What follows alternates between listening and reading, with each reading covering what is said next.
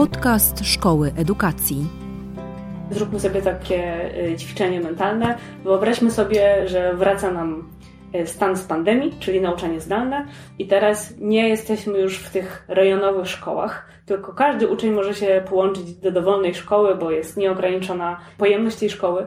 Czy to jest tak, że wtedy wszyscy uczniowie, którzy poszliby do tych dobrych szkół, staliby się lepsi i osiągali lepsze wyniki edukacyjne? Czy też wcale tak by nie było? Ale zakładamy, że e, oni wszyscy dostawaliby w tej że, że, wszystko w tych szkołach by, się, w szkołach by się wtedy dobrze działo. To tak. znaczy, że szkoły były w stanie ogarnąć tak, te tak, 250 tak, tak, tak, tysięcy osób, które by wtedy o nich się zapisały. To pytanie nawiązuje trochę do Twojej wypowiedzi, którą dałaś w 81 odcinku Edugadek.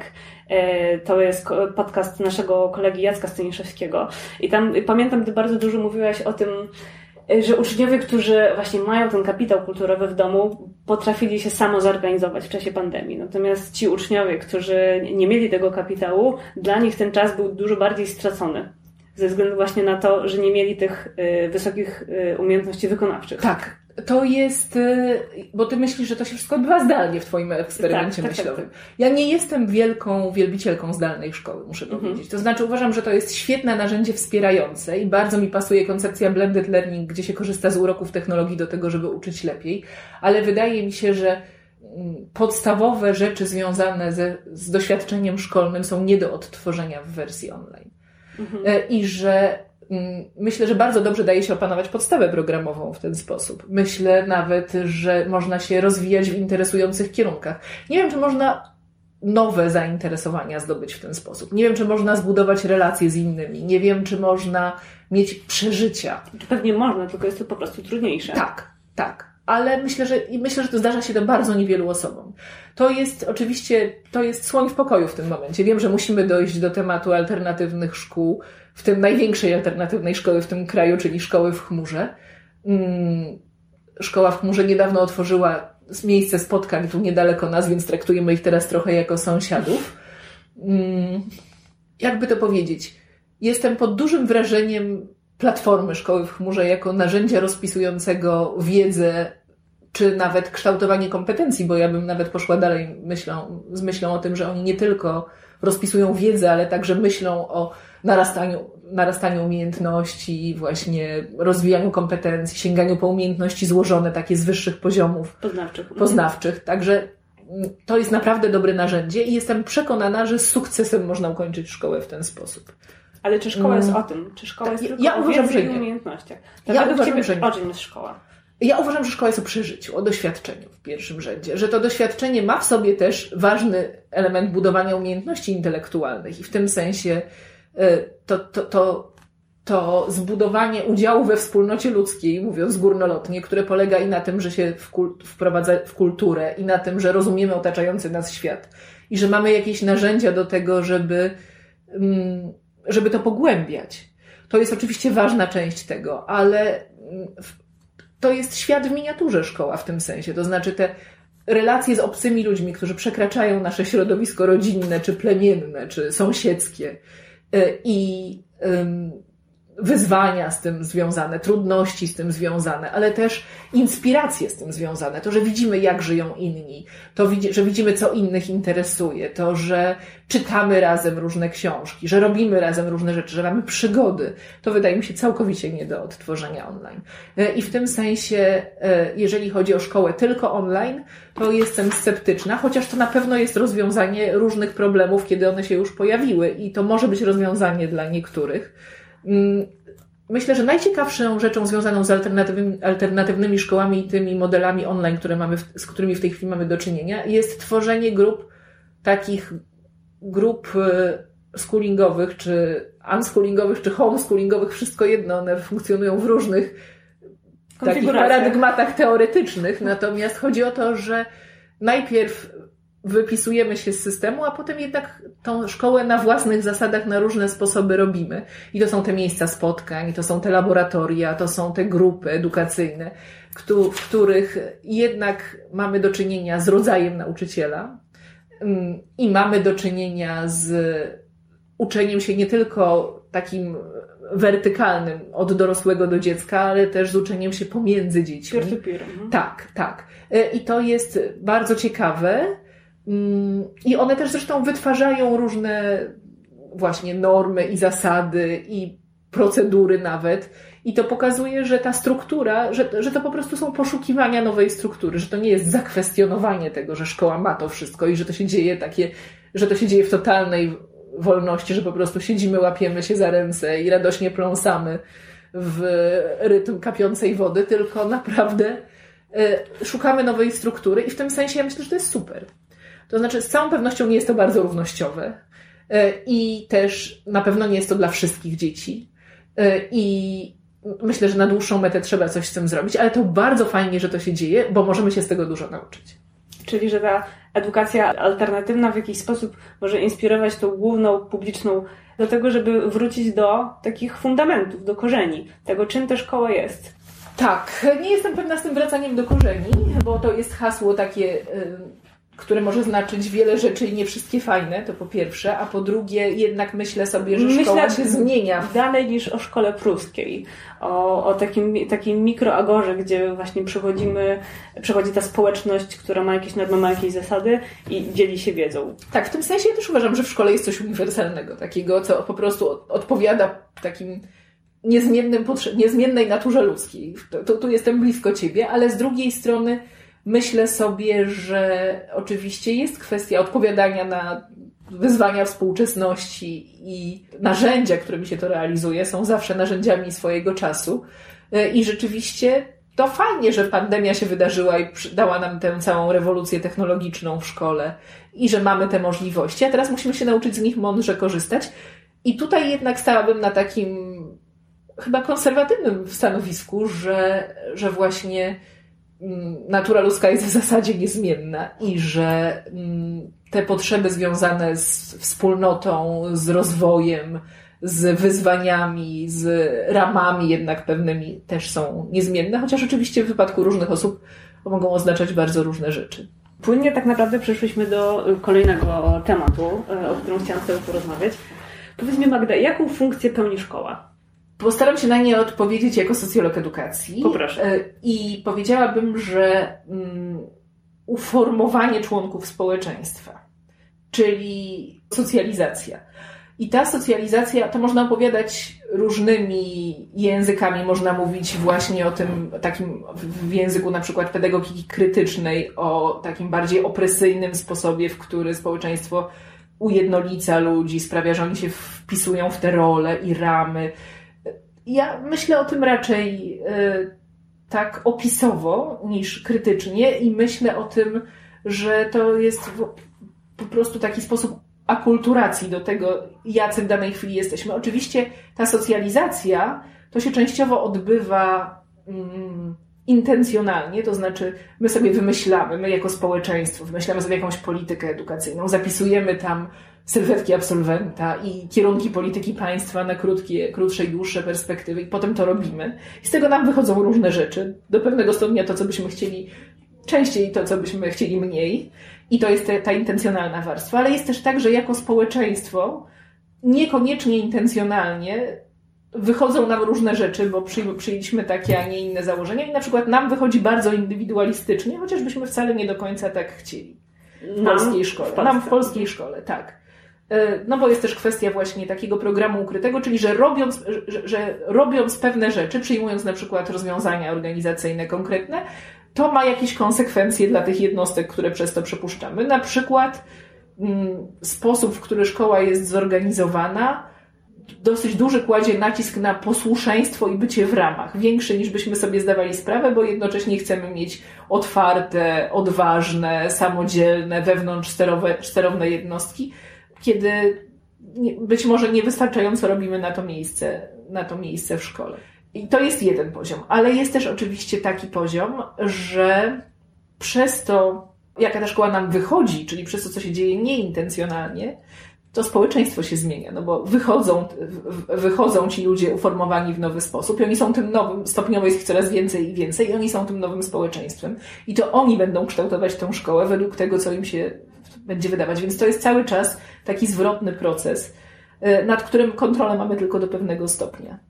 Chociaż zawsze przychodzi taki moment, kiedy myślimy sobie, jak to się stało? Otóż, że tutaj wszystko zeszło na psy i jesteśmy w takim momencie, ludzie głosują nie tak, jakbyśmy chcieli, śmieci nie segregują, dzieci nie rodzą, co tam komu, kogo boli najbardziej. Wtedy sobie myślimy, że to jednak wszystko jest wina nasza, że w tych szkołach to źle, żeśmy pograli. To z jednej strony rozumiem, że powinniśmy bardziej kontrolować szkoły. E, nie. Czy może właśnie nie?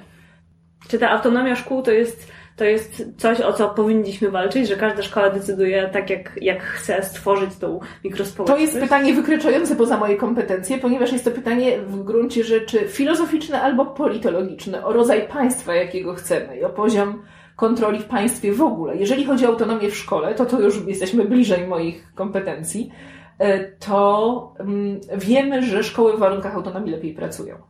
E, I e, to, jeżeli chodzi o takie technokraty, technokratyczną odpowiedź na pytanie, ile autonomii powinni mieć nauczyciele, ile autonomii mhm. powinien mieć dyrektor, ile autonomii powinien mieć samorząd lokalny, po prostu wiemy, że to lepiej działa i to jest empirycznie do udowodnienia. Natomiast jeśli chodzi o autonomię ucznia i to, czy człowiek powinien się kształcić w warunkach autonomii, no to jest pytanie filozoficzne. Ja bym powiedziała na to, że na, odpowiedziała na to, że na ile rozumiem ten problem, nie będąc osobiście nauczycielem, to my wierzymy, że tak jest sprawiedliwie po prostu, że tak jest dobrze, że to jest moralnie właściwe. Ja natomiast bardzo wierzę w to, że właśnie autonomia szkoły ma tę zaletę, że w czasach niepewności i zmiany, w których jesteśmy teraz jako globalna edukacja, to znaczy właściwie w żadnym kraju na świecie ludzie nie mają pomysłu gotowego, jak zrobić edukację tak, żeby odpowiadała na wyzwania współczesności i różne rzeczy testują. Czasem je testują w skali systemu, czasem je testują w mniejszej skali.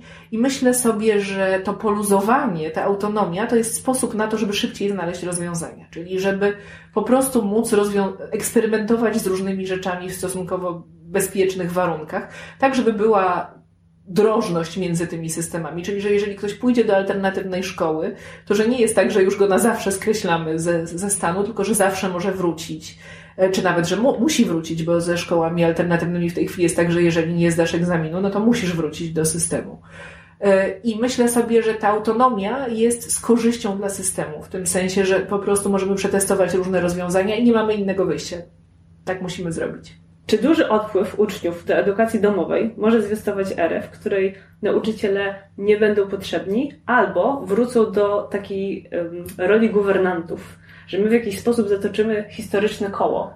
Że nauczyciel będzie przychodził do, powiedzmy, nie wiem, e, dwójki, trójki dzieci w jakimś jednym domu, a reszta będzie uczyła się w tej formie hybrydowej. Prawdę mówiąc, guwernerzy to jest pocztówka z czasów, w których poważna część dzieci w ogóle nie miała żadnej edukacji. W związku z czym to przede wszystkim jest Czy nam grozi? Tym nam grozi rozwarstwienie w systemie edukacji. To znaczy, jeżeli e, przy nierosnących nakładach na edukację, wydrenujemy system. To, znowu, nie znam się na służbie zdrowia, ale bezwstydnie użyję tego porównania.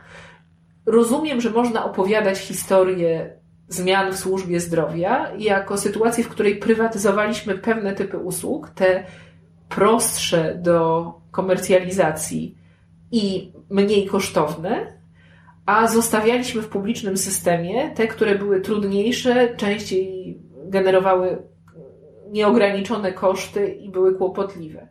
I teraz, jeżeli zrobimy to samo z edukacją, to znaczy wyjmiemy z niej różne zasoby, które się łatwo komercjalizuje, a zostawimy w niej tylko uczniów, którzy naprawdę nie mają innego wyboru, to, to jest przepis na to, żeby cofnąć tę sytuację edukacyjną do, w gruncie rzeczy, przedszkoły pruskiej nawet. I nie wiem, czy o to nam chodzi.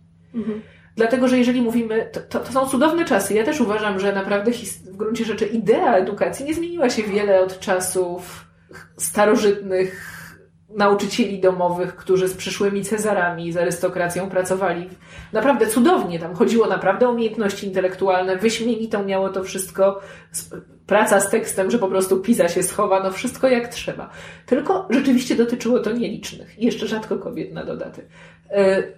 No i teraz no, nie chcemy do tego wracać. Uważamy, że społeczeństwo, żeby dobrze działało, wymaga jednak od każdego, jeżeli myślimy o dobrostanie, to na dobrostan składają się między innymi pewien poziom kompetencji. Nie jakiś strasznie wysoki, nie o to chodzi, że wszyscy byli super wykształceni, ale żeby byli tak wykształceni, żeby bez zakłóceń umieli korzystać z różnych rzeczy w społeczeństwie i dawać różne rzeczy w społeczeństwie. I to o to chodzi. Czyli z tego na pewno nie chcemy zrezygnować. I dlatego uważam, że może do tego prowadzi rozwój edukacji domowej, ale jeżeli do tego prowadzi, to nie jest dobrze. Ja wolę o tym myśleć w ten sposób, że żyjemy w czasach transformacji systemu, takiej istotnej transformacji systemu edukacji i że różne osoby w związku z tym starają się testować różne nowe rzeczy. I to jest super, pozwólmy im na to i za kilka lat zbierzemy to do kupy. I wyciągniemy wnioski. Tak, dla wszystkich.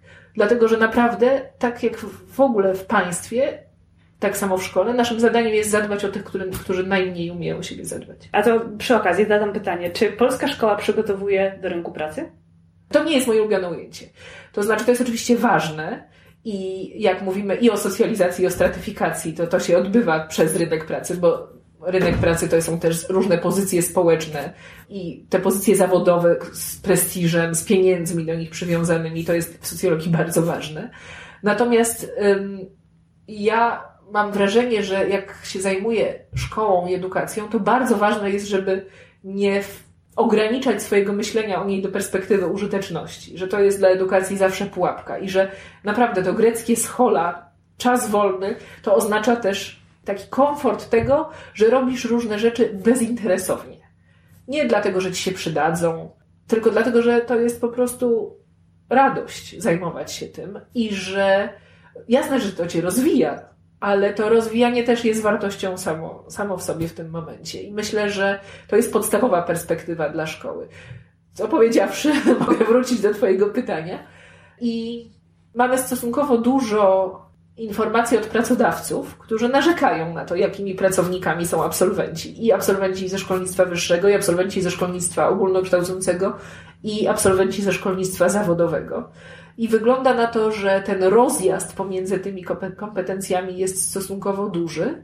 Przy czym to nie znaczy, że należy ludzi w szkole przygotowywać do wykonywania konkretnych czynności zawodowych. To chodzi o te kompetencje XXI wieku, czyli o te umiejętności związane z uczeniem się, z zarządzaniem sobą, z uczeniem się nowych rzeczy, ze stosunkiem do pracy. To też jest bardzo ważne. E, I w tym sensie szkoła oczywiście może to robić. To znaczy. Ale to nie powinno być jej główne zadanie, jak rozumiem. Prawdę mówiąc, uważam, że dobra szkoła przygotowuje ludzi do wszystkiego. Przygotowuje ludzi przede wszystkim do tego, żeby byli dobrymi obywatelami, dobrymi ludźmi, dobrymi rodzicami, dobrymi partnerami. Zestaw cnót, który daje szkoła, właściwie wszędzie się przydaje. Problem polega na tym, to jest być może najważniejsza rzecz, że szkoła tak naprawdę bardzo często w swojej historii była fałszywą obietnicą. To znaczy, ona mówiła, że zrobi różne rzeczy, ale ograniczała się do zaprezentowania ich. To znaczy, jest stosunkowo nowym pomysłem to, żeby szkoła brała odpowiedzialność za to, czego nauczy. Czyli nie, że przyjdzie nauczyciel i wygłosi, i jest po stronie ucznia odpowiedzialność za to, co on z tym zrobi. Czy on to weźmie, czy nie.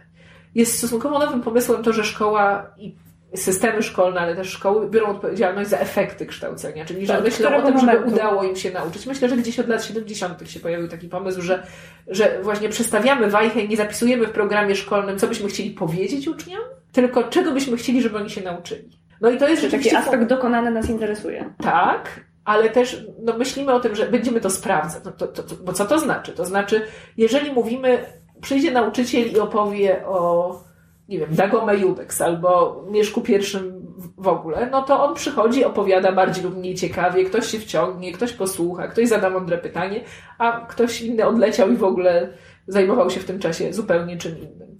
I tak, tak było. Tak było przez setki lat w szkole. Tak, tak to właśnie wyglądało. To, co się zostało skonceptualizowane gdzieś od początku lat 70., a tak w praktyce to myślę, że dopiero w 2000, także to wszyscy wszędzie robili, to że napisaliśmy te programy inaczej. To znaczy powiedzieliśmy, że każdy uczeń w naszej klasie, mając na myśli klasę, klasę ogólnokształcącą, ogólnodostępną, nauczy się robić pewne określone rzeczy i do tego będzie potrzebna taka, a nie inna wiedza.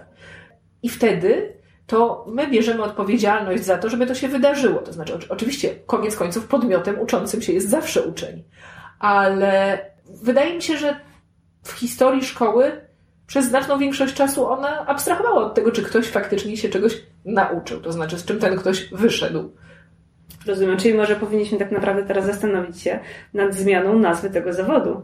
Że nie powinnam być y, nauczycielką, tylko uczycielką. Co myślisz o tym pomyśleć? Co, coś w tym jest. Coś w tym jest oczywiście, y, chociaż y, no to też pytanie, co chciałabyś przez to powiedzieć? No, tą, y, tą podmiotowość uczniowi oddać, w takim sensie, że to on od niego uczy. zależy, czy on się tak. nauczy, czy nie nauczy. Ja tak. mogę starać się go nauczyć, ale nie jestem w stanie tego zagwarantować, jeżeli nie ma tego, jakby jego woli. Tak, ale i tak jesteś w tym sensie bardziej nauczycielką niż była nauczycielką. Nie wiem, czy twoja babcia naprawdę była nauczycielką, ale mój dziadek był i myślę, że był dobrym nauczycielem starego typu.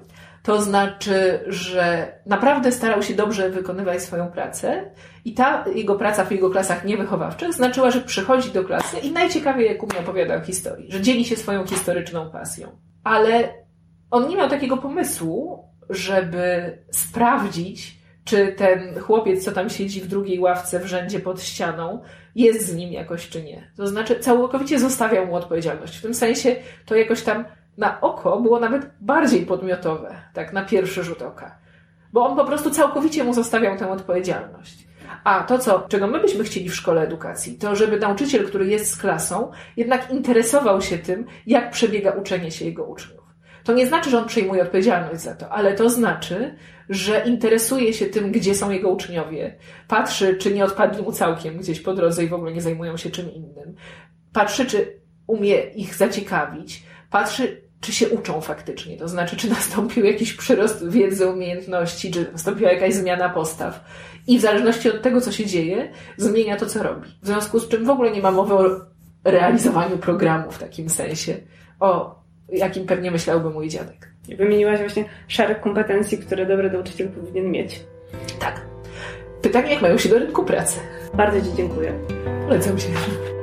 Dziękujemy za wysłuchanie podcastu Szkoły Edukacji Polsko-Amerykańskiej Fundacji Wolności i Uniwersytetu Warszawskiego. Już niebawem ukaże się kolejny odcinek, w którym Klaudia Dec, nauczycielka matematyki w Warszawskim Liceum oraz absolwentka Szkoły Edukacji, będzie rozmawiać ze swoimi gośćmi. Tymczasem zapraszamy do Podcasterixa, podcastu prowadzonego przez wykładowców dydaktyki historii Szkoły Edukacji.